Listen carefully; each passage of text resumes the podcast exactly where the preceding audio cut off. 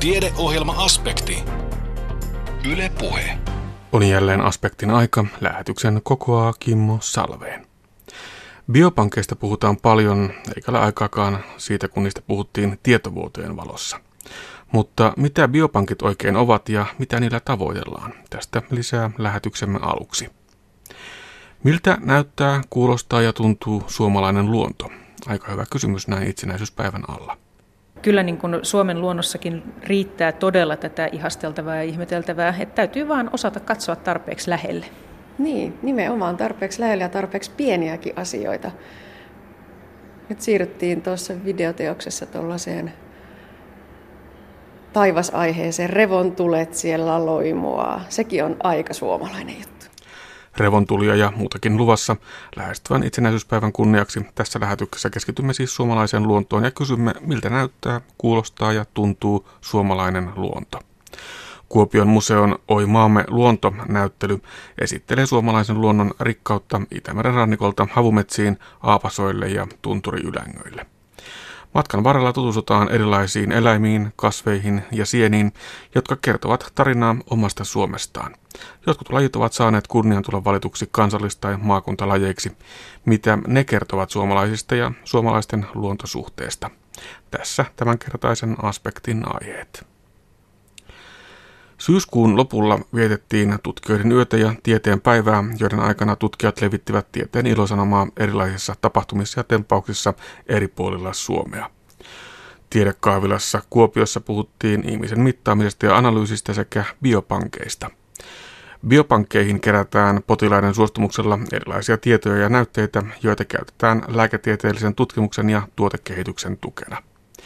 Mitä näille näytteille ja tiedoille sitten biopankeissa tapahtuu ja onko suostumuksen antamisesta vaikkapa minulle hyötyä? Tästä kertoi tieteenpäivillä henkilökohtaisen lääketieteen ja biopankkitoiminnan professori Arto Mannermaa. Mitä biopankki oikeastaan on? Se on sitä, mitä, mitä Heikki ja Pasi on täällä kertonut, kerätään tietoja ja yhteiskunta on herännyt tähän, että me tarvitaan tätä terveyteen liittyvää tietoa, jotta voidaan edistää terveydenhuollon tutkimusta ja lopulta sitten viime kädessä sitä terveydenhuoltoa. Ja biopankit on Suomessa toimijoita, jotka lakisääteisesti kerää tätä tietoa terveyspuolelta ja kerää myös näytteitä ja liittää näitä yhteen. Ja tämä ajatus tästä on nimenomaan se, että kun tätä tietoa kerätään monipuolisesti, automaattisesti tuolla, kun ihminen menee terveydenhuollon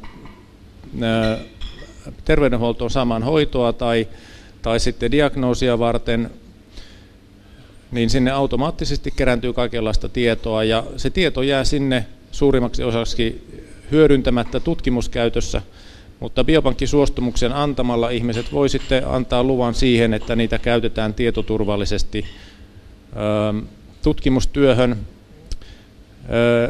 Ja tällä hetkellähän sitä käytetään jo aika monipuolisesti muuten, mutta, mutta tota, nämä tutkimushankkeet, joita, joihin varmaan teistäkin osa on pannut nimensä alle näihin suostumuksiin, niin ne koskee yksittäisiä tutkimuksia.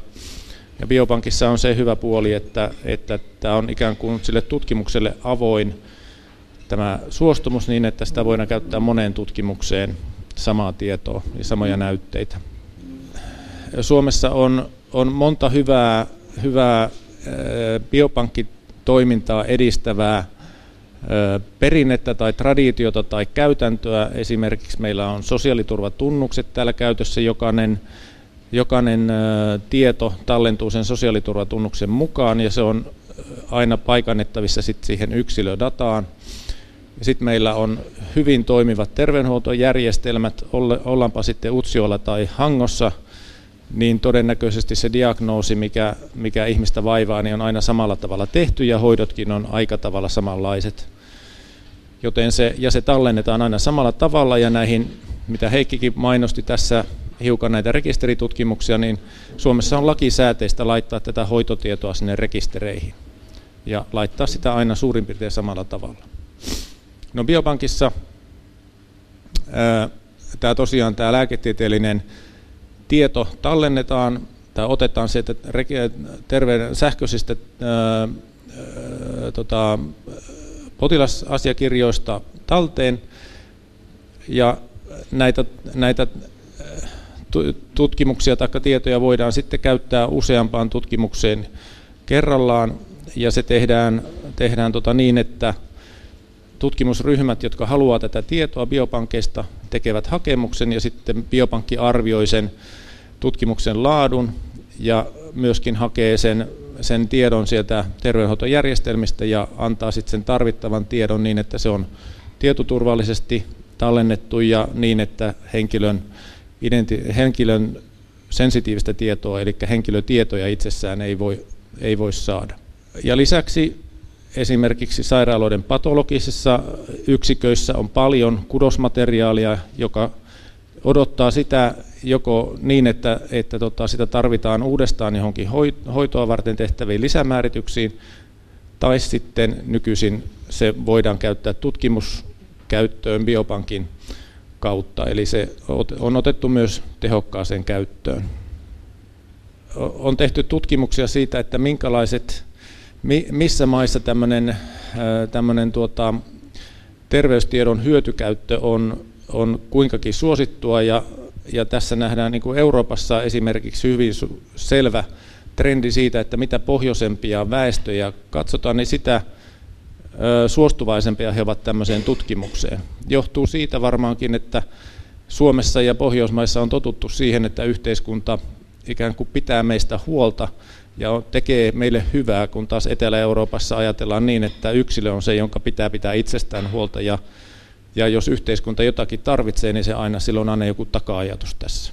Eli meillä on semmoinen semmoinen ajatus yleensä, että meillä on oikeus olla mukana tämmöisissä tutkimusprojekteissa ja se tuottaa jotain hyvää, mikä onkin ihan oikein. Biopankkitoiminta on Suomessa hyvin valvottua. Sitä valvotaan tuolta Valviran kautta ja lisäksi eettiset toimikunnat tai eettisten toimikuntien kanssa toimitaan yhteistyössä niin, että, että tota, kaikki eettiset näkökohdat myös tulee otetuksi huomioon.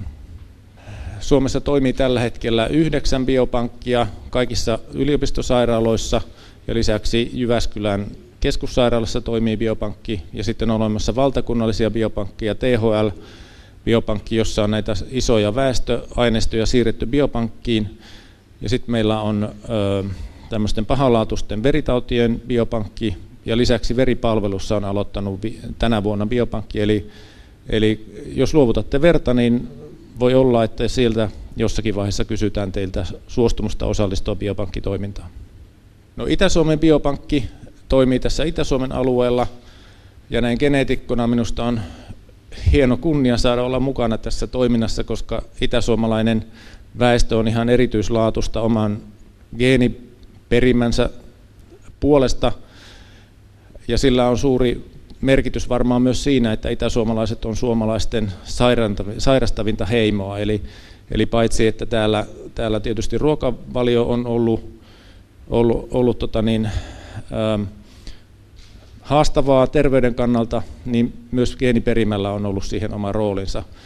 Ja tämä tietysti antaa tutkimukselle sitten niin kuin hyvän näkökohdan selvittää sitä, että mikä rooli oikeasti sillä geeniperimällä on näiden sairausten taustalla ja riskin, riskin vaikutus.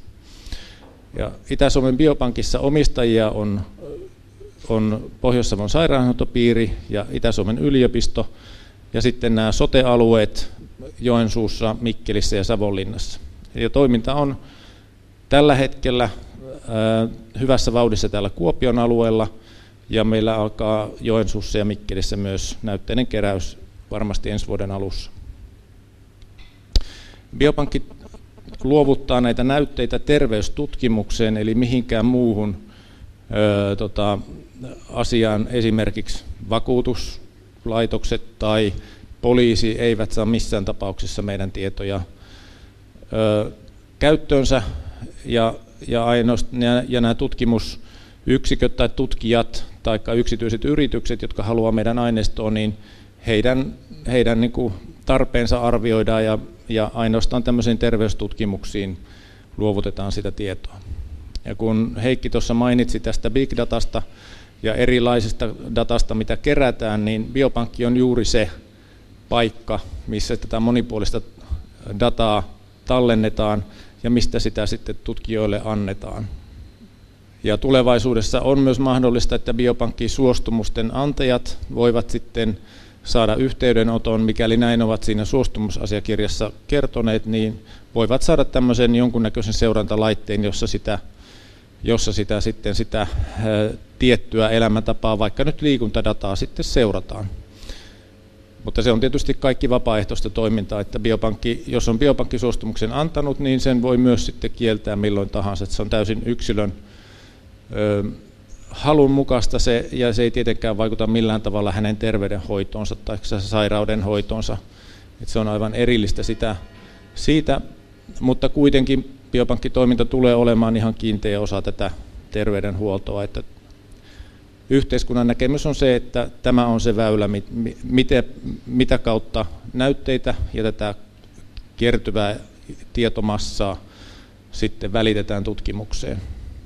Ja me ollaan toimittu vuodesta 2015 asti rekisteröitynä biopankkina ja meidän laboratoriotilat on tuolla Kysissä, siellä kahvilan takana nolla kerroksessa.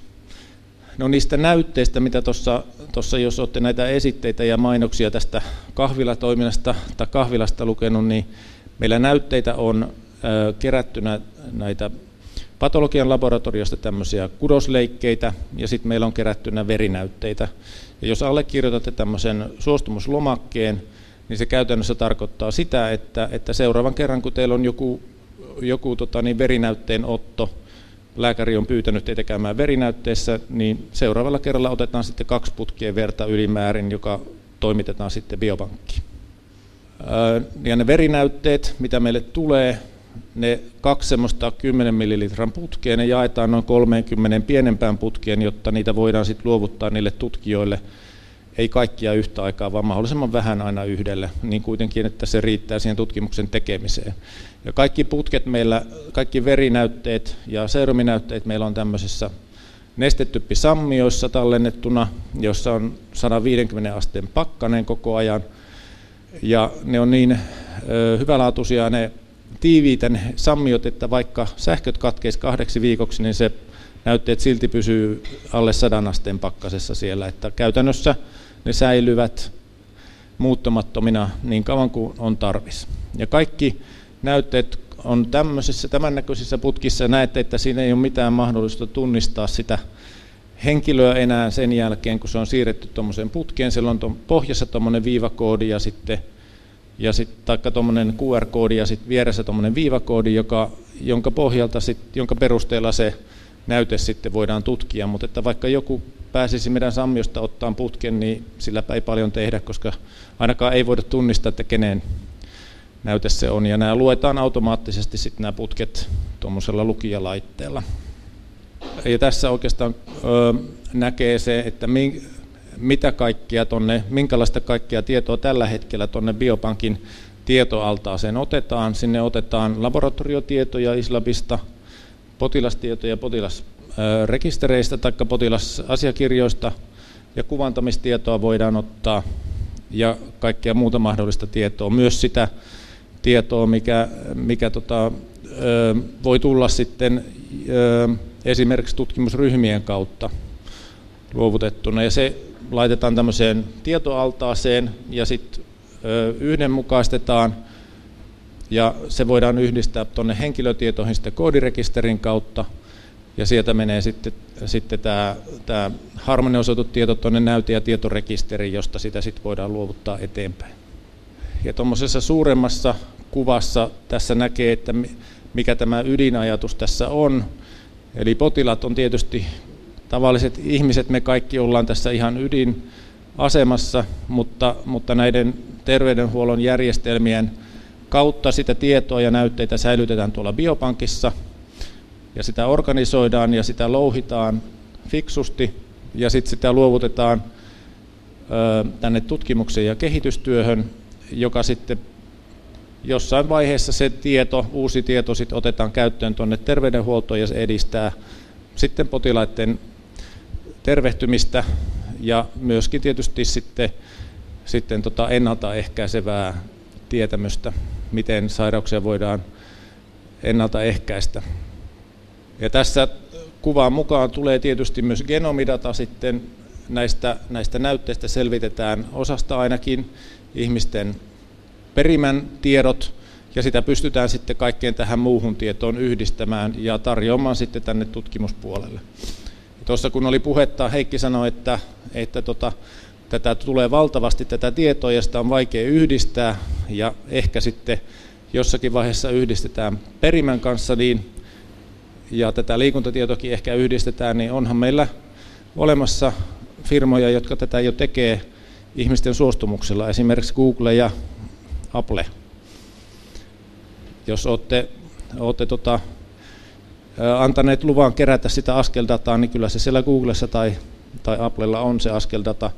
Ja jos olette osallistunut johonkin tämmöiseen, ostaneet vaikka perimän selvityksen jostakin firmasta, vaikka semmoista kuin 23andMe, se on Googlen sisarfirma ja ne geenitiedot on jo siellä Googlella, että voitte odottaa sitten, että teille tulee hyvin tota, täsmällisiä mainoksia siihen, että minkälaista liikuntaa teidän pitäisi harrastaa tai minkälaista ruokavaliota esimerkiksi noudattaa. Mutta ei siinä ole mitään pahaa. E, kyllä, kyllä tämän terveystiedon tuottamiseen tarvitaan myös kaupallisia yrityksiä.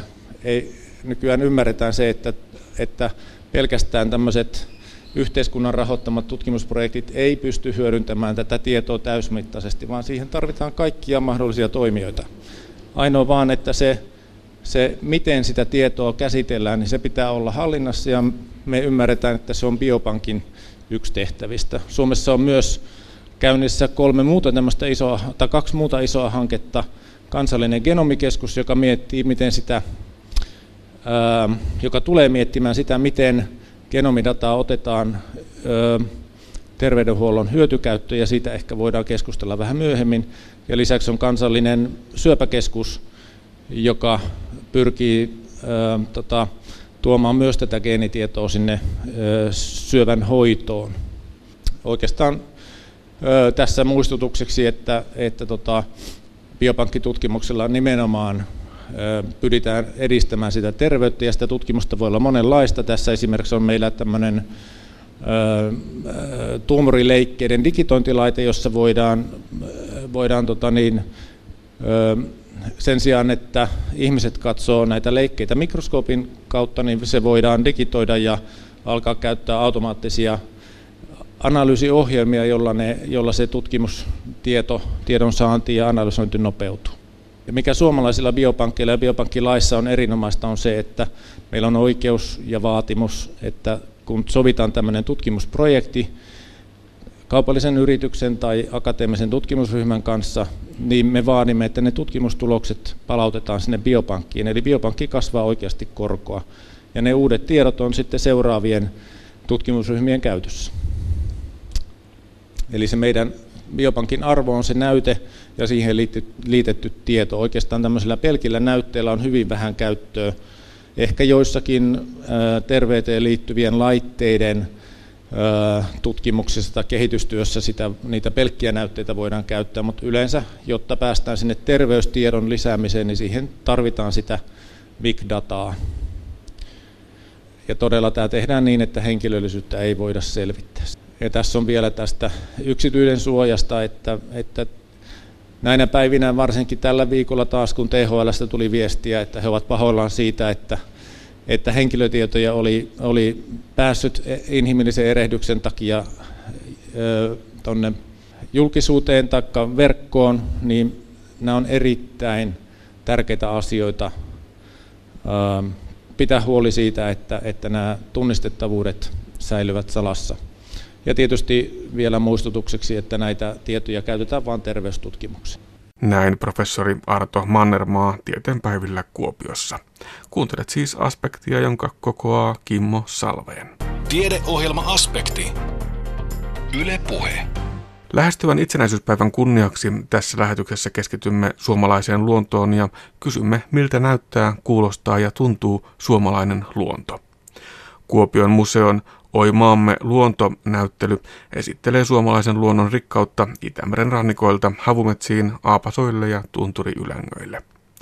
Matkan varrella tutustutaan erilaisiin eläimiin, kasveihin ja sieniin, jotka kertovat tarinaa omasta Suomestaan.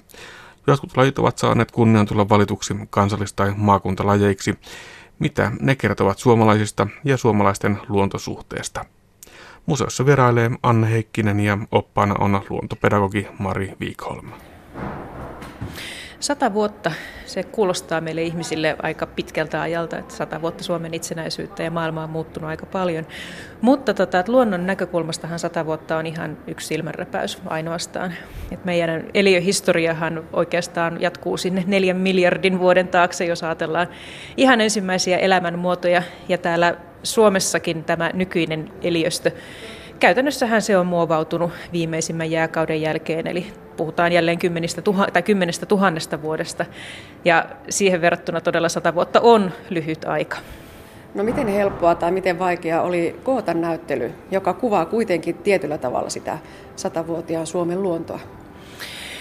Tässä oli tosiaan ne kaksi eri tasoa, eli ajateltiin, että kuvataan näitä elinympäristöjä sellaisina kuin ne tällä hetkellä on, mihin vaikuttaa tosiaan tämä pitkä, pitkä kehityshistoria. Mutta tota, iso pääpaino tässä näyttelyssä on näiden sadan vuoden aikaisilla muutoksilla. Et vaikka kyseessä on lyhyt aika, niin kaikissa elinympäristöissä on tapahtunut valtavan suuria muutoksia, semmoisia ennalta arvaamattomiakin muutoksia. No minkä verran niistä muutoksista on ihmisen aikaansaamia, eli sellaisia, joiden suhteen meidän täytyy aina vähän nielaista syvään tai, tai sitten olla iloisiakin siitä, että jotkut muutokset ovat myös hyviä? Varsin iso osa on meidän ihmisen aikaansaamia, sekä hyvässä että pahassa. No mutta kun tullaan näyttelyyn, niin ensimmäisenä tässä näyttelyssä tulee vastaan todella vaikuttava videoteos, jossa kuvataan suomalaista luontoa melkein voi sanoa, että suomalaisten mielen maisemaa. Tämä kuvaa jylhiä metsiä, sumua, tuntureita, taivasta, järviä tietenkin, kallioita. Voiko sanoa, että tämä on se suomalainen mielenmaisema? Tämä todella on, on ihan sitä suomalaista mielenmaisemaa parhaimmillaan. Et me lähdettiin etsimään tähän näyttelyn alkuun jotain tämmöistä vaikuttavaa, jossa niin kuin muutaman minuutin ajassa voidaan ikään kuin koostaa se, että Suomen luonto on tätä. Ja, ja tämä on, nämä on tämmöisiä suomalaisen luonnon helmiä. Et tietenkin onhan se luonto paljon kaikkea muutakin, eikä välttämättä aina, aina edes niin kaunista ja jylhää ja upeaa ja hienoa, mutta tota, tähän haluttiin tosiaan koota tämmöinen niin kuin ihastus tähän alkuun, että tätäkin se on vielä tänäkin päivänä. Joo, toi ihastussana on varsin hyvä ja osuva tässä suhteessa. Mun on pakko tunnustaa, että osa näistä kuvista olisi voinut mennä kuvattuna ihan jossain muualla kuin Suomessakin. Eli olisin ihastellut, että voi miten kaunista jossain päin maailmaa osaakin olla. Joo, itse, niin kuin hämmästyin, tässä on muutama hetki, missä ollaan luolassa tai tämmöisessä niin kuin rotkossa. Ja, ja niin kuin ei jotenkin ajattelisi, että Suomi on tuonne luolien ja rotkojen maa. Että kyllä täälläkin löytyy paljon yllätyksiä, vaikka paljon olisikin luonnossa liikkunut. No joo, tähän on pakko vielä heittää sellainen jatkokysymys, että pidämmekö me suomalaista luontoa itsestäänselvyytenä, emmekä ehkä osaa nähdä juuri sitä ainutlaatuisuutta ja mystisyyttäkin, mitä meillä luonnossa on, vaan ihastellaan aina sitä savannia tai aavikkoa tai, tai jotain muuta, mikä on tuolla kaukana. Näin varmasti on. Et kun maailma on pienentynyt, niin, niin helpostihan sitä sitten tulee katsottua ehkä näitä ulkomaisia luontodokumentteja koralliriutoista ja sademetsistä. Mutta tota, kyllä niin kun Suomen luonnossakin riittää todella tätä ihasteltavaa ja ihmeteltävää, että täytyy vaan osata katsoa tarpeeksi lähelle. Niin, nimenomaan tarpeeksi lähelle ja tarpeeksi pieniäkin asioita. Nyt siirryttiin tuossa videoteoksessa tuollaiseen taivasaiheeseen, revontulet siellä loimua. Sekin on aika suomalainen juttu. Se on aika suomalainen ja pohjoinen juttu, että tota, Suomihan on siinä mielessä ainutlaatuinen maa, että meillä on niinkin paljon asukkaita ikään kuin lähellä napapiiriä. Että jos ajatellaan maailman mittakaavassa jotakin Siperiaa tai niin kuin näitä Kanadan erämaita, niin siellä asuu hyvin paljon vähemmän ihmisiä revontulien alueella, toisin kuin sitten täällä meillä Suomessa ja Skandinaviassa. No jos vielä tässä ekassa vuonnessa heittää yhden termin, niin luontosuhde. Asumme, elämme kaikki voiko sanoa, että 15 minuutin kävelymatkan päässä metsästä. Millainen on ylipäätään suomalaisten luontosuhde? Tätä on tutkittu esimerkiksi Metsämuseo Lustossa, tätä suomalaisten luontosuhdetta. Ja tota, sehän on hyvin moninainen tietenkin. Monet näkee luonnon raaka-aineiden lähteenä ja energianlähteenä, mikä tietenkin pitää ihan paikkansa. Että luontoa hyödynnetään ja kaikki, mitä me saadaan ja mitä, millä me eletään, niin kaikkihan se on peräisin luonnosta tavalla tai toisella.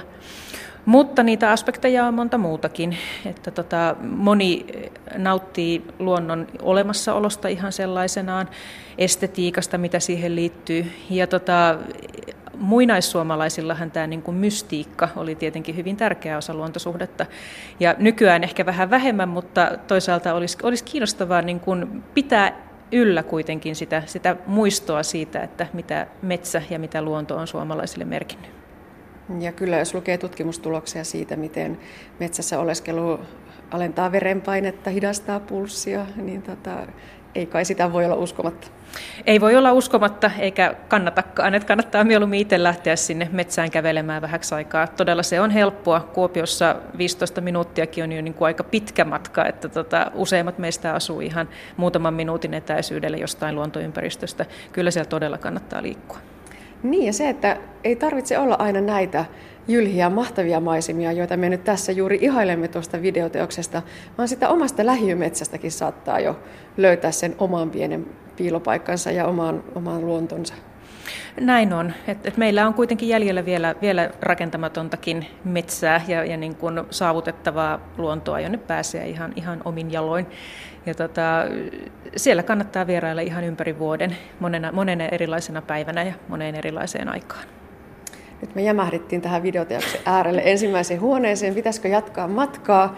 Olemme siis Oi maamme luonto näyttelyssä Kuopion museossa ja saavumme eteenpäin. Täällä on vähän tyypitelty tätä näyttelyä erilaisten teemojen ja ympäristöjen mukaan. Aloitetaanko tästä Itämerestä? Tuolla sanotaan, että Itämeri ainoa meremme. Ja aika itsestään selvästi täällä on ainakin tuo halli. Ketä muita? Halli on tosiaan tämä meidän Itämeren tähti, jos sanotaan näin, että tota, se on kuitenkin suuri ja komea hylje ja niitä Itämeressä useissakin paikoissa näkee kyllä ihan, ihan paljon. Sen lisäksi meillä on tässä esillä haahkapariskunta, komea koiras ja tämmöinen maastonvärinen naaras. Että täällä Kuopiossa noita ei nyt juurikaan pääse näkemään, mutta rannikkoalueellahan noin on varsin yleisiä. Itämeren kunnosta on onneksi puhuttu jo pitkään. Mihin suuntaan ollaan menossa? No Itämeren tilahan ei kyllä ole kovin kummoinen. Et valitettavasti Itämeren rehevöityminen on edelleen valtavan suuri ongelma ja se vaikuttaa sitten välillisesti myös esimerkiksi just noiden haahkojen oloihin. Eli se mitä tapahtuu siellä ravintoketjun ikään kuin pienemmässä päässä, niin se vaikuttaa sitten aina näihin suurempiin eliöihin ja, ja niiden harvinaistumiseen. No mutta miksi se Itämeri on niin kovin haavoittuvainen? Liittyykö se siihen, että kyseessä on murtovesi vai, vai, vai miksi se nyt tuntuu siltä, että on niin kovin pulassa? Itämeri on hyvin matala, jos verrataan näihin valtameriin, eli se vesiala on oikeastaan aika pieni. Ja, tota, ja se on myös tämmöinen umpiperäsumppu, eli tavallaan se on sisämeri ja ainoa niin kuin yhteys valtameriin on Tanskan salmien kautta. Eli tämä veden vaihtuvuus on hyvin pientä. Ja se on yksi syy sitten siihen, että minkä takia Itämeri niin rehevöityy ja saastuu niin, niin nopeasti.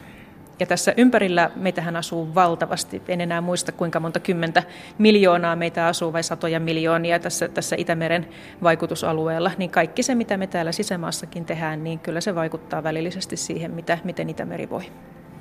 Nyt ei puhuta mikromuoveista tällä kertaa, vaikka nekin valtava ongelma ovat. Täällä on kaloja seinillä. Tuolla lukee, että hauki vesiemme krokotiili. Sitä se taitaa olla. Tuossa hauella on suu kiinni, mutta jos sinne kurkattaisiin, niin krokotiilimaiset hampaat taitaa löytyä. Joo, hauella on itse asiassa satoja hampaita suussaan ja se vaihtaa niitä hampaita hyvin tiuhaan.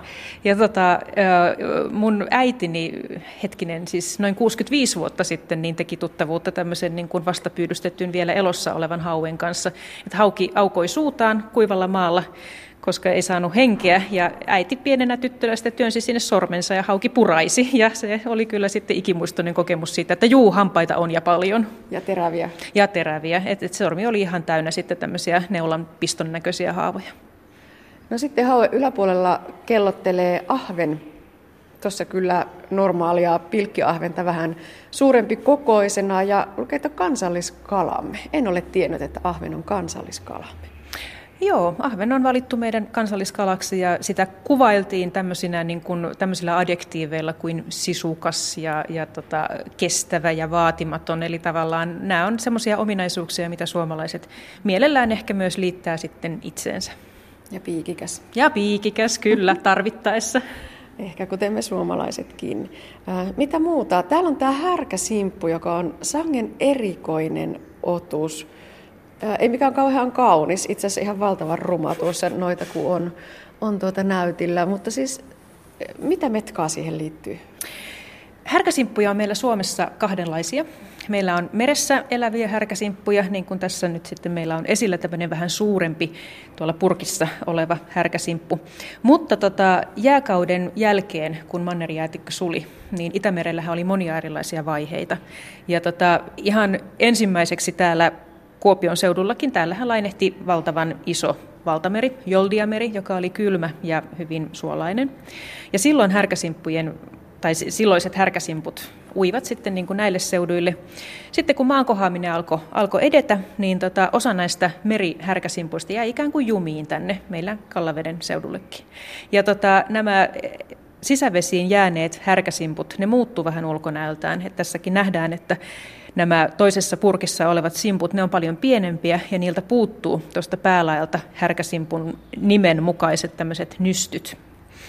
Ja tota, tosiaan niin kuin nämä on tuhansia vuosia täällä, täällä Kallavedessä eläneet ja muuttuneet sitten vähän erinäköisiksi, mutta kyseessä on edelleenkin sama laji. Joo, muistan kyllä jonkun tarinan, että kun kalastaja saa sen verkosta, niin on siinä vähän ihmetystä, että mikähän tämä on. Ei ehkä valtavan tunnettu edes täälläkään. Ei ole kovinkaan tunnettu. Et meille museoon näitä on tuotu ikiajat, eli todellakin hämmästelevät kalastajat on tuoneet, että mikä ihmeen riettaan kala tämä oikein on. Ja tota, se on sitten täällä museossa määritetty, että härkäsimppuhan se. Että ne elää yleensä aika syvällä, että sen takia myöskään tämmöinen tavallinen onkia, pilkkiä tai tavallinen verkkokalastaja ei yleensä saa niin kuin näitä härkäsimppuja saaliikseen, mutta ne, jotka syvältä kalastaa, niin heidän pyydyksiinsä tämmöinen voi joskus jäädä. No sitten siinä alapuolella on villasaksirapu. Kuka hän on? Tässä näyttelyssä on monia tällaisia niin kuin ikään kuin sivuteemoja tai alateemoja, ja tota, ajateltiin ottaa nyt sitten näitä haitallisia vieraslajeja myös esille. Eli niin kuin Suomen, Suomenkin luontoon on eksynyt monia tällaisia meidän luontoon alkuperäisesti kuulumattomia lajeja, jotka ihmisen mukana on sitten tulleet. Ja villasaksirapu on yksi esimerkki näistä vieraslajeista. Ja maalla varmaankin sitten lupiinit ja, ja tota, ukonputket ja niin edelleen vieraslajeja. Jättiputket. Jättiputki, niin. Joo, niin. Kyllä, eli, eli niin kuin meillä on tosiaan paljon sekä, sekä kasvipuolella että myös eläinpuolella näitä haitallisia vieraslajeja, jotka vie tilaa sitten niin kuin alkuperäiseltä lajistoltaan ja saattavat olla sitten jopa ihmiselle haitallisia, niin kuin ne jättiputket esimerkiksi, nehän on myrkyllisiä. No edelleen tuolla on vielä tota, simpukoita ja raakkuja. Pikkujärvi-simpukka, Isojärvi-simpukka, Jokihelmi-simpukka. Siis onko meillä oikeasti simpukkalajeja, joihin tulee tuo helmi? Kyllä meillä on. Et Jokihelmi-simpukka eli raakku on tosiaan näistä suomalaisista nilviäisistä se, se simpukka, joka tekee tuon helmen. Ja tota, Raakuthan on erittäin uhanalaisia, eli ne on kärsineet kovasti näistä niin kuin vesistöjen, pienvesien muutoksista. Ja tota, tällä hetkellä ei ole Suomessa enää ihan hirveän montaa paikkaa, jossa olisi tämmöisiä hyviä jokia näille raakuille. Ja sitten jos mennään lintujen valtakuntaan, niin Lapin tiira. Siinä taitaa olla mystissä se, että, että se muuttaa hurjan pitkiä matkoja, vaikka on noin pieni ja vaatimattoman näköinen lintu. Joo, se on kyllä oikeasti ihailtavaa. Et en tiedä, millä, millä lihaksilla se kykenee siihen, mutta, mutta et kyllä se tosiaankin vaan tekee niin. Ja tota, Lapintiirasta voisi sanoa, että se elää oikeastaan kesässä koko ajan. Et se ensin, tai no, syntyy täällä Suomessa, elää täällä kesän ja sen jälkeen se muuttaa kauas eteläiselle pallonpuoliskolle ja kokee siellä taas uuden kesän ja sitten se tulee taas Suomen kesäksi tänne ja et, et tavallaan niin kuin se ei koskaan koe kaamosta eikä pimeyttä, vaan se enimmäkseen näkee vain pitkiä pitkiä päiviä. Aika fiksu lintu sinällään. Silloin siis hallussaan eläinkunnan, eläinkunnan muuttomatka ennätys, eli pitkiä pitkiä matkoja lentää. Sitten mennään Itämerestä eteenpäin ja tullaan tuhansien järvien maa-alueella. Siitähän meidät tunnetaan ja tiedetään, että järvet ovat ympärillämme. Mitä tästä osiosta Mari voi sanoa? Suomi todella on tuhansien tai oikeastaan kymmenien tuhansien tai satojen tuhansien järvien maa. Se riippuu vähän siitä, että mikä, mikä järven määritelmä on. Että tota, meidän monet isot järvet on hyvin sokkeloisia. Että onko Saimaa nyt sitten yksi järvi vai onko siellä sitten monta tämmöistä vähän pienempää, niin, niin sen takia niin kun todella tämä lukumäärä voi olla, voi olla vähän vaikea arvioida. Mutta tota, järviluontohan on meille suomalaisille hyvin, hyvin rakasta. Et varmaan aika monen haave on tämä ihana mökki järven rannalla ja sauna ihan siinä järven tuntumassa.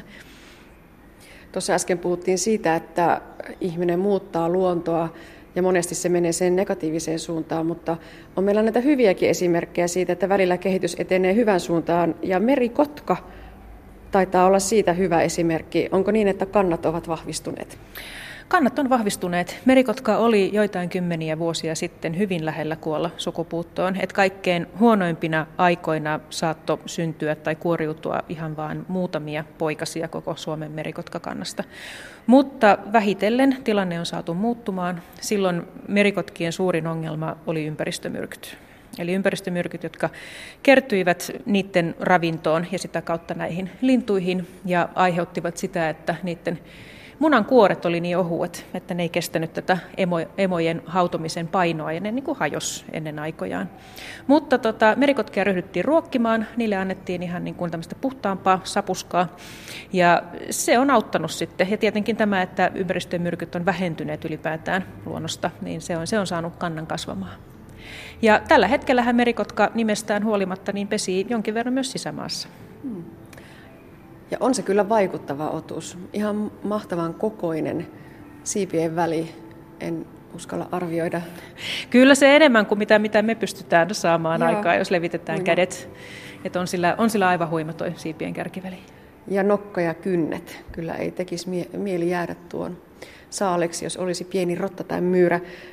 Merikotka on siis Ahvenanmaan maakuntalintu, jos tässä bongataan reitin varrella näitä maakuntakasveja ja eläimiä. Sitten on vähän tutumpia. Kuikka on Pohjois-Savon maakuntalintu ja se on se, joka tuo sen kevään tunnun, kun kuikka huutelee järven rannassa. Minkälainen eläin kuikka on? Kuikka on hyvin alkukantainen lintu. Eli tavallaan ajatellaan, että se on pysynyt muuttumattomana evoluutiohistoriassa aika pitkään. Et siinä missä monet muut on niin kuin ikään kuin muuntuneet paljonkin, niin kuikka on suunnilleen samannäköinen kuin mitä se oli silloin kauan kauan kauan sitten. Ja tota, täällä Savossa niin, niin kuikkia on aika paljon, eli, eli niin kuin monenkin mökkirannassa se on hyvin tämmöinen tuttu, tuttu lintu, jonka ääni on todella tämmöinen kauan odotettu ja rakastettu kesän ja kevään merkki. Näin se on. Sitten siinä vieressä on selkälokki. Lokit tunnetaan vähän semmoisena kaatopaikkalintuna ja häiriköinä, mutta että onko selkälokki nyt ei ole sitä rähinöitsijöiden pahimmasta päästä? Lokit on äänekkäitä, että jos puhutaan niin rähinöitsemisestä ja tämmöisestä, niin lokithan on kyllä kieltämättä ihan, ihan äänekkäitä. Mutta tota, selkälokki on tässä lokkiporukassa aika harvinainen, koska se on, sanotaan, että se on hyvin tämmöinen suomalainen lintu. Että koko maailman selkälokeista suurin osa pesii nimenomaan Suomessa. Okei. Sepäs mystistä. Sitten mennään kaislikkoista rantaa pitkin eteenpäin. Täältä löytyy minkki ja vesikko. Nyt on pakko tunnustaa, että olen täyttänyt pienenä tyttönä yläasteen luontokerhossa yhden minkin, mutta ei se noin hieno kyllä ole kuin tässä teillä näyttelyssä esillä oleva. Minkki on aikamoinen peto. Minkki on todellakin aika, aika hurja peto. Et sekä sisävesillä että niin kuin näillä saariston ulkoluodoilla niin minkit voi saada aikaan aika hurjaa tuhoa. Ja minkkihän ei kuulu Suomen alkuperäiseen luontoon, se on tämmöinen haitallinen vieraslaji. Ja yksi laji, jonka minkki on onnistunut hävittämään Suomesta kokonaan, on vesikko. Eli meillä aikaisemmin oli näitä vesikoita, jotka on pienempiä kuin minkki ja ne kilpailee samasta ravinnosta, niin minkki on onnistunut syrjäyttämään vesikon aika tehokkaasti. Joo, no hämmästyttävän samannäköisiäkin. Vesikko on tosiaan vain paljon pienempi. Mutta sitten tullaan suurten eläinten revirille. Täällä on karhu ja hirvi. Ja nyt on taas pakko todeta, että kun tällaisen oikean kokoisen hirven edessä seisoo, niin onhan se kyllä mahtavan kokoinen eläin. Tämä ei taida olla estetä isommasta päästä, vaikka tuommoinen aikamoinen sarvipää onkin. Tämä ei tosiaan ole edes täyskasvunen, että tämä on toinen nuori uroshirvi. Et siinä, siinä vaiheessa, kun tuossa olisi tullut vielä muutama vuosi lisää, niin tota, se, ollut, se olisi ollut jo niin iso, että se ei olisi mahtunut meidän ovesta sisään. Joo. Mikä on hirvien tilanne? Niitä tota, metsästetään yhtä lailla, niistä ollaan kovin huolissaan tieliikenteen suhteen, eli kantaa täytyy hoitaa. Hirven tilanne on hirvien kannalta Suomessa erinomaisen hyvä. Hirvikin oli kuolemassa sukupuuttoon silloin noin sata vuotta sitten, eli tavallaan niin kuin hirven tarina tässä viimeisen sadan vuoden aikana kertoo paljon siitä, mitä suomalaisissa metsissä on tapahtunut. Silloin sata vuotta sitten todellakin hirviä oli hyvin, hyvin vähän ja ne meinasi täältä Suomesta kuolla sukupuuttoon kokonaan. Ja se rauhoitettiin ja tota, hissuksiin kanta alkoi kasvaa, mutta siinä vaiheessa, kun suomalaisissa metsissä siirryttiin tähän nykymuotoiseen metsätalouteen, niin se on suosinut hirviä todella paljon. Et meillä on paljon nuoria metsiä, meillä on istutettu paljon mäntyä ja hirvet viihtyy näissä ympäristöissä erittäin hyvin. Ja yksi iso kysymys on tietenkin myös tämä suurpetokysymys. Eli Suomessa on aika vähän suurpetoja edelleenkin tämän kokoiseksi, tämän tyyppiseksi maaksi, ja sekin on saanut hirvikannan kasvamaan niin, että tällä hetkellä todella hirviä on hyvin paljon. Eli hirvi on semmoinen menestystarina Suomen luonnossa. Kyllä, hirvi on tämmöinen menestystarina. Joo. Mitä muuta tässä on? Kävelläänkö eteenpäin? Täällä puhutaan luonnon metsistä. Luonnon metsistä on jäljellä vain rippeet. Eli onko se tehokas metsätalous se, joka on ne luonnontilaiset metsät korvanut? On hyvin pitkälti. Et tässä meillä on tämmöinen video, joka on tämmöiseltä hyvin pieneltä suojelualueelta. Tässä videossa ensin näytetään tätä kuvaa, miltä täällä metsän sisällä näyttää. Et vaikka tämä nyt ei ole varsinaista vanhaa metsää eikä arniometsää, niin tämä on kuitenkin hiukan eri rakenteista. Täällä on jonkin verran lahopuuta, on luonnontilainen puro, joka menee tämän metsän läpi. Ja videossa, eh, tai video päättyy siihen, että tämä kamera ikään kuin lähtee nousemaan tämän, tämän niin kuin metsän yläpuolelle ja näyttää sen, että millaisessa ympäristössä tämä pieni luonnonmukaisemman metsän sirpale on. Eli käytännössä se on avohakkuiden ja taimikoiden keskellä. Et meillä todellakin näitä vähänkin luonnontilaisempia metsiä on jäljellä enää vain joitain prosentteja koko Suomen pinta-alasta. Se on varmasti hurjan suuri harmi. Se on monen monen eliölajin kannalta hurjan suuri harmi, että tota meidän kaikista uhanalaisista lajeista suurin osa on metsien lajeja. Tämä on hauska tämä video, tämä on tämmöinen 3D-efekti, ikään kuin itse oikeasti liikkuisi tuolla. Nyt mennään puron reunaa pitkin. Tämä näyttää sotkuiselta tämä metsä, kun katsoo ja vertaa sellaiseen tehokkaassa metsätaloudessa olevaan puupeltoon. Eli tältä luonnontilainen metsä varmasti näyttää. Sitä voi sanoa sotkuiseksi. Toinen termi, mitä voisi käyttää, on tämmöinen vaihteleva, rikas, monimuotoinen.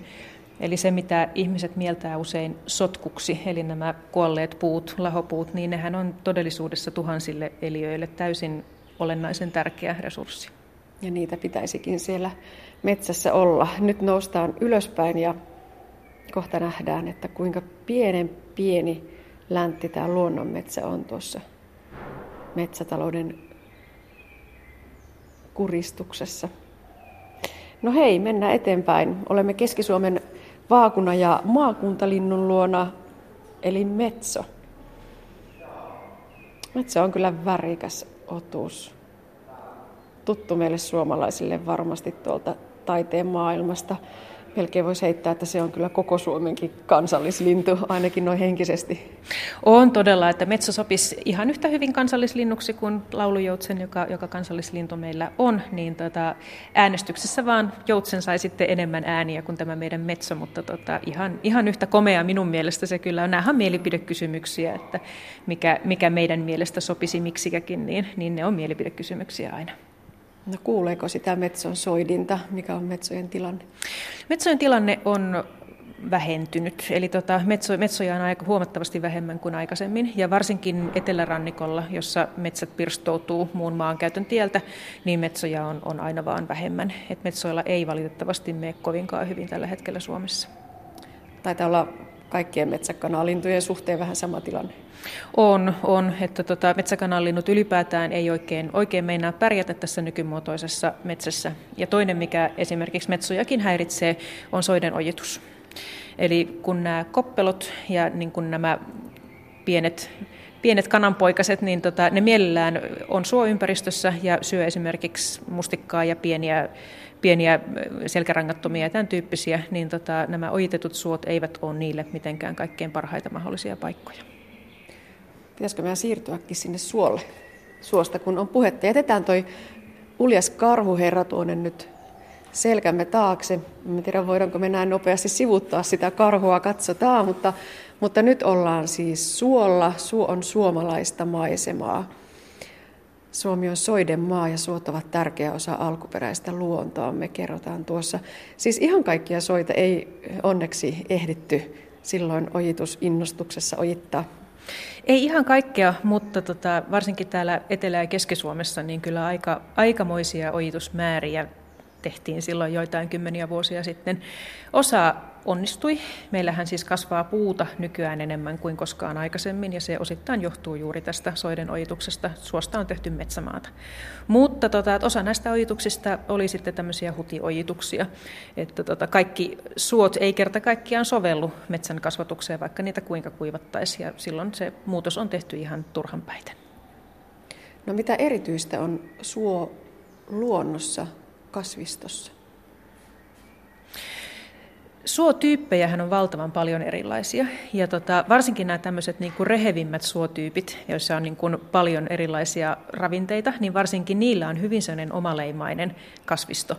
Ja tota, näitä reheviä soita on ojitettu paitsi metsätalouskäyttöön, niin niitä raivattiin myös pelloiksi aikanaan. Niin sen takia myös niin kuin näiden rehevimpien suotyyppien kasvisto, niin ne on uhanalaistuneet, harvinaistuneet.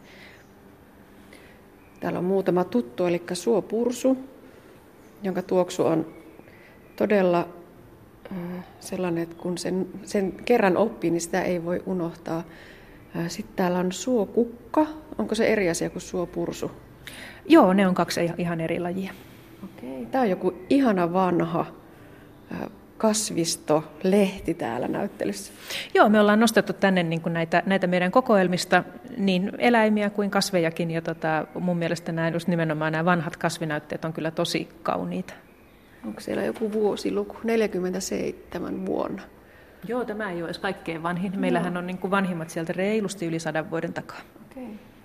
No sitten on suokukko, joka on todella erikoinen. Kuuluu myös sellaiseen eliölajistoon, joka tuntuu siltä, että ei ole suomalaista. Sillä on hyvin ihmeellinen tuo, tota, miksi sitä nyt sanoisi, tuommoinen sulka reunus pään ympärillä. Joo, se on hyvin, hyvin näyttävä tämä koiraiden kaulus. Sitä voi ehkä, ehkä sillä nimellä kutsua. Et suokukot on hyvin erivärisiä. Koiraita on niin kuin hyvin monen, monen värisiä ja, tota, ja niillä todella on tämä komea kaulus, jota ne sitten pörhistelee toisilleen siinä vaiheessa, kun ne houkuttelee naaraita ja taistelevat keskenään sitten näistä parhaista soidin mahdollisuuksista. Ja tota, osa näistä kukoista on tuommoisia valkovoittoisia, niin kuin tässäkin meillä on esillä tämmöinen valkokauluksinen koiras. Ja tota, mitä valkoisempi se kukko on, niin sitä vähemmän toiset kukot hyökkää sen kimppuun. Ja siellä joskus voi olla käydä sitten hyvä tuuri, että vaikka se ei näissä kamppailuissa menestykään, niin se saattaa niin kuin vaivihkaa käydä sitten niin kuin parittelemassa naaraiden kanssa. Että tavallaan siinä on niin kuin kaksi eri strategiaa. Mm. Että et voi olla joko tosi kova kukko, joka voittaa taistelussa, tai sitten voi olla tämmöinen niin kuin valkoinen ja vaivihkaa liikkuva kukko, ja molemmilla on mahdollisuus. Vähän semmoinen pehmokukko, ja suokukolla menee huonosti, lukee täällä näyttelyopasteessa. Eli, eli tuota, ei kovin vahva kanta. Näin on. Et, et nimenomaan suokukko on yksi tämmöinen laji, joka on kärsinyt näiden, tästä suoluonnon muutoksista. Voidaanko me nyt tämä karhu ohittaa? Ehkä me mennään eteenpäin. Komeahan se kyllä on. Mutta vaihdetaan aivan toiseen näkökulmaan. Tullaan kulttuuriympäristöihin ja luontoon lähellä ihmistä. Ja voiko Mari sanoa, että sellaisen luontoon, mihin ihminen on eniten vaikuttanut omalla toiminnallaan? No itse asiassa ihminenhän on kyllä vaikuttanut ihan kaikkiin ympäristöihin ja luontotyyppeihin täällä Suomessa. Et ei oikeastaan löydy enää kerta kaikkiaan mitään semmoista kolkkaa, johon me ei jollain tavalla oltaisi vaikutettu. Mutta ymmärrän kyllä, mitä haet takaa. Että onhan se ihan totta, että niin kun kulttuuriympäristö on sellainen, missä niin kun ihmisen toiminta ehkä näkyy kaikkein parhaiten sitten. No täällä on lehmä. Ja jos toi hirvi oli komea otus, niin on se tämä lehmäkin kyllä todella kaunis ja komea otus. Lehmien vaikutus näkyy varsinkin tuolla vanhoilla laidunmailla. Tuossa on kuva tuollaisesta vanhasta laidualueesta ja siellä taitaa nyt ainakin erikoista olla tuo katajat, eli pylväskatajat ja, ja se, että nämä pysyy silloin aikanaan jossakin jollakin tavalla kurissa, ne eivät pusikoituneet, ne eivät rehevöityneet, niin onko se laiduntamisen ja lehmien ansiota? Kyllä nimenomaan. Et näissä ää, aikaisemminhan lehmät ja muu karja kulki aika paljon ulkona, eli ei, kesäisin tietenkin, että talvellahan ne oli navetassa, mutta tota, kesäisin ne kulki vapaana. Kulki metsissä ja kulki tämmöisillä hakamailla. Ja koska karjaa oli paljon suhteessa, niin, niin myös niin kuin ne vaikutukset näkyi ja osittain näkyvät hiukan vieläkin. Eli tota, meillä on jäljellä vielä jonkin verran näitä nykyään perinneympäristöiksi sanottuja paikkoja, joissa tätä laiduntamisen jälkiä yritetään ylläpitää. Että tämmöinen vanha kulttuurimaisema, missä oli tätä oli laidunnusta, oli niittoa, niin se oli hyvin tämmöinen lajirikas ympäristö. Et siinä kun oli sekä vähän sitä metsää että sitten tätä avointa aluetta, niin tota, se aikaan sai hyvin semmoinen, semmoisen omaleimaisen ja, ja kirjavan lajikirjan johon kuuluvat myös ne meille kaikille tutut niittykukat ja muutkin niittykasvit. Sitten ollaan kaupunkiympäristössä. Täällä on kaupunkiympäristöön kuuluvia eläimiä, siili, naakka, tuolla on supikoira. Supikoiria tuntuu, että nyt on ollut tänä kesänä ja syksynä ihan hurjasti. Sen voi todeta vaikkapa siitä, miten paljon niitä valitettavasti jää autojen alle. Joo, se on ihan totta. Et supikoirien määrä kyllä on, on ihan selvästi kasvanut. Et oike, niin tämmöisiä täsmällisiä lukumääriä en pysty sanomaan, mutta tota, kyllä niiden kanta Suomessa on kasvanut. Et se on tämmöinen esimerkki omin jaloin Suomeen vaeltaneesta eläimestä. Et alun perin supikoirat on kotoisin jostain kaukoidesta, siis Kiinan lähettyviltä, mutta tota, niitä tuotiin silloiseen Neuvostoliittoon turkiseläimiksi lähelle Suomen rajaa. Ja sotien aikana niitä pääsi ja päästettiin ulos häkeistä ja sieltä ne sitten levittäytyi Suomeen ja tosiaan täällä sitten menestyvät erinomaisen hyvin. No entä ylipäätään kaupungissa, millainen eliölajisto, millainen tota, eläinlajisto kaupungissa on? Kaupungin eliölajisto ylipäätään on hyvin erikoinen. Eli täällä on paljon sellaisia lajeja, joita ihmiset on tuoneet mukanaan. Ja tota, osa pysyy ihan nätisti siellä pihoissa ja puutarhoissa, ja osa sitten taas ei. Et, et osa näistä varsinkin kasvilajeista leviää kyllä sitten ihan hallitsematta muuallekin. Ja tota, eläinlajistosta voisi sanoa, että kaupungissa pärjää parhaiten sellaiset, jotka ei ole turhan kranttuja, että jotka syövät mielellään ihmisen jälkeensä jättämiä jätteitä ja roskia ja muuta tällaista. Sellaiset lajit, jotka on tarpeeksi fiksuja selvitäkseen, varislinnut tunnetusti ovat älykkäitä, niin varikset ja naakat pärjää täällä kaupunkioloissa oikein hyvin. Sitten täällä on puutarhurin vihon viimeisiä riesoja. Toi lehtokotilo, todellakin kotipuutarhurin painajainen niistä taidetaan olla pääsemättömissä, vaikka kuinka kotipuutarhuri yrittääkin niitä keittää ja, ja myrkyttää ja tehdä vaikka mitä, mutta että taitaa olla niin, että kun se laji kerran Suomeen pääsee, niin, niin siitä ollaan sitten pääsemättömissä.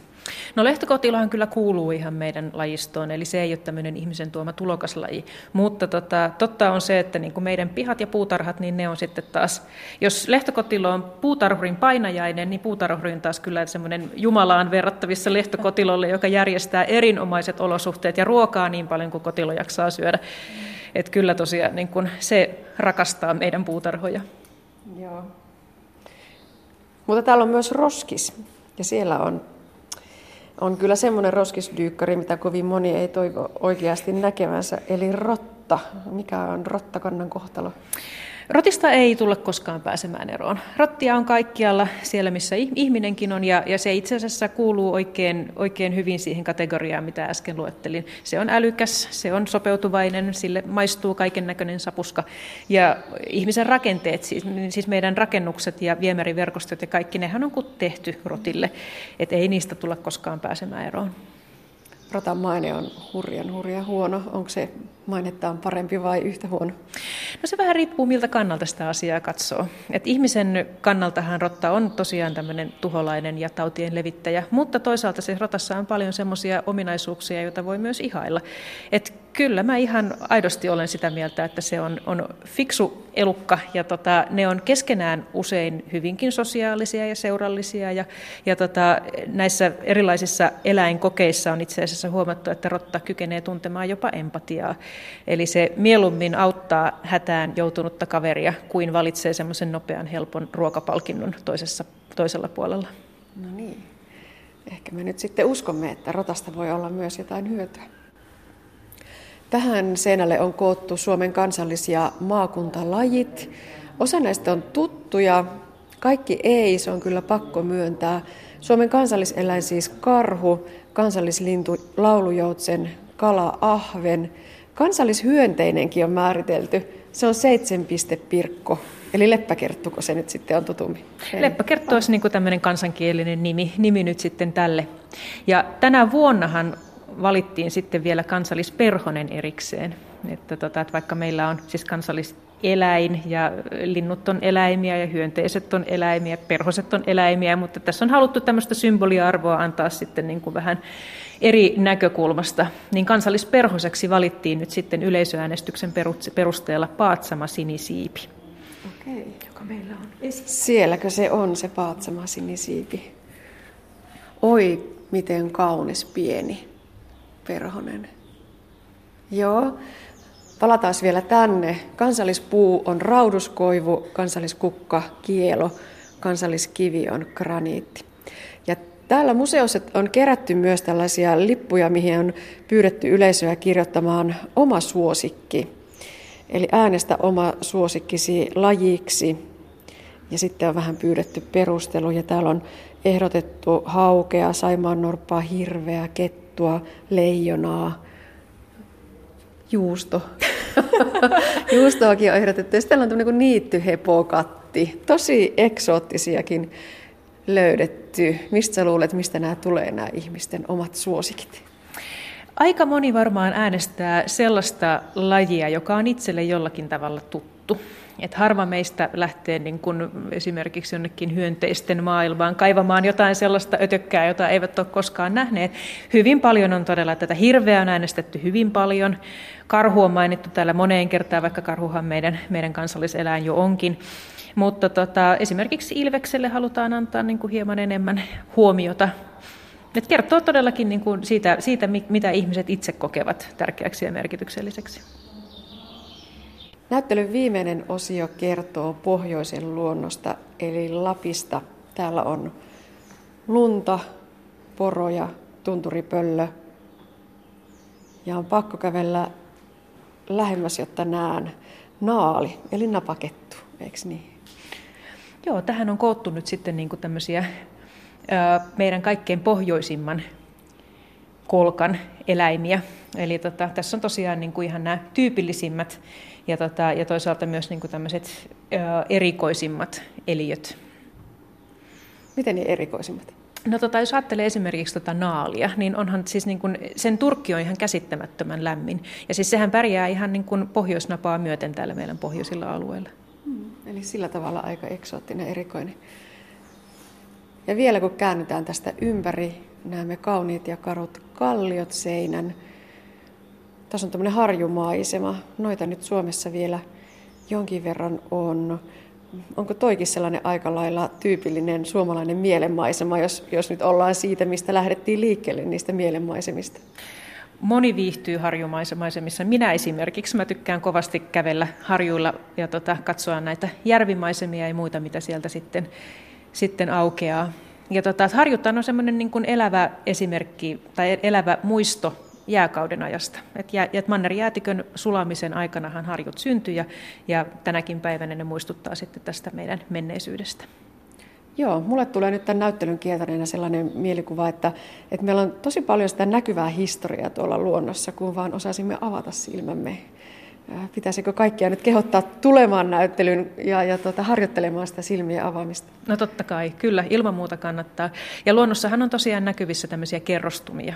Et niin kuin kaikkein vanhimmat osat meidän luonnosta, kallioperä, niin sehän menee jo miljardien vuosien taakse. Ja sitten taas nämä kaikkein nuorimmat kerrostumat, tämä mitä ihminen on saanut aikaan, niin se on sitten siinä sen kaiken päällä. Ja tässä välissä on todella paljon, paljon erilaisia asioita, erilaisia hetkiä historiasta, mitkä on hyvin näkyvillä. Oppaana Kuopion museon Oi maamme luonto näyttelyssä oli luontopedagogi Mari Wikholm. Ja näin päättyy tämänkertainen aspekti.